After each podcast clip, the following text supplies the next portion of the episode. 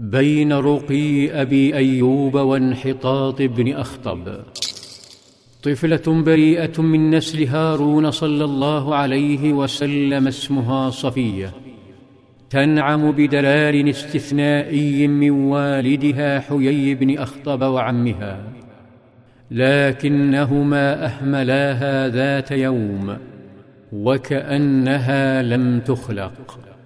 تقول: لم يكن من ولد أبي وعمي أحد أحب إليهما مني، لم ألقهما قط مع ولد لهما إلا أخذاني دونه. فلما قدم صلى الله عليه وسلم قباء غدا إليه أبي وعمي أبو ياسر بن أخطب مغلسين، فوالله ما جاءنا إلا مع مغيب الشمس، فجاءنا فاترين كسلانين ساقطين يمشيان الهوينا، فهششت إليهما كما كنت أصنع، فوالله ما نظر إلي واحد منهما. فسمعت عمي يقول لأبي: أهو هو؟ قال: نعم والله. قال: تعرفه بعينه وصفته؟ فقال: نعم والله. قال: فماذا في نفسك منه؟ قال: عداوته والله ما بقيت. عادا إلى حصنهما ليتدارس الوضع، فقد باءت هجرات اليهود لمدن النخيل المدينة وهجر وخيبر بالفشل، بعد أن جعل الله خاتم النبيين من العرب بني إسماعيل لا من اليهود بني إسحاق. وعنصرية اليهود ترفض أن تكون النبوة في غيرهم، بل هي عنصرية حتى في مقام الألوهية. وخلاصتها أن الله واحد، لكنه إله لقبائل بني إسرائيل فقط. فاليهودي العنصري لن يؤمن بمحمد لأنه ليس منهم، فبقية القبائل والبشر أقل شأنا في نظرهم من اليهود الذين خرج منهم عشرات الأنبياء.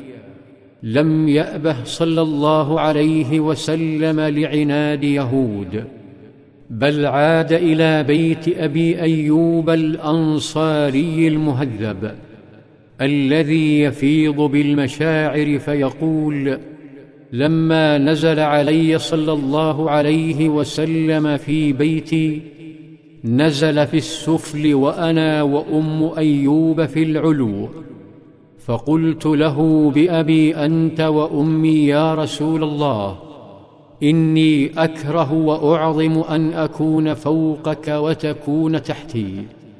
فقال صلى الله عليه وسلم: يا أبا أيوب، إن أرفق بنا وبمن يغشانا أن أكون في سفل البيت.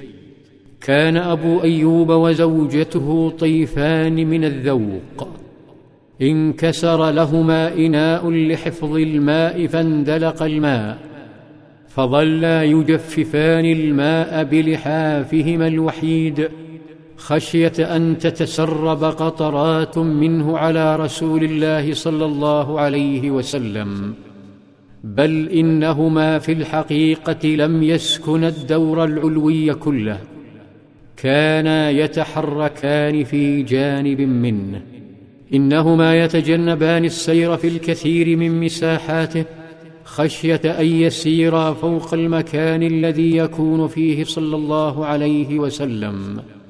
مشاعر لم يطقها أبو أيوب ولا زوجته الطيبة، فقرر أبو أيوب البوح له، فنزل إليه وصارحه صلى الله عليه وسلم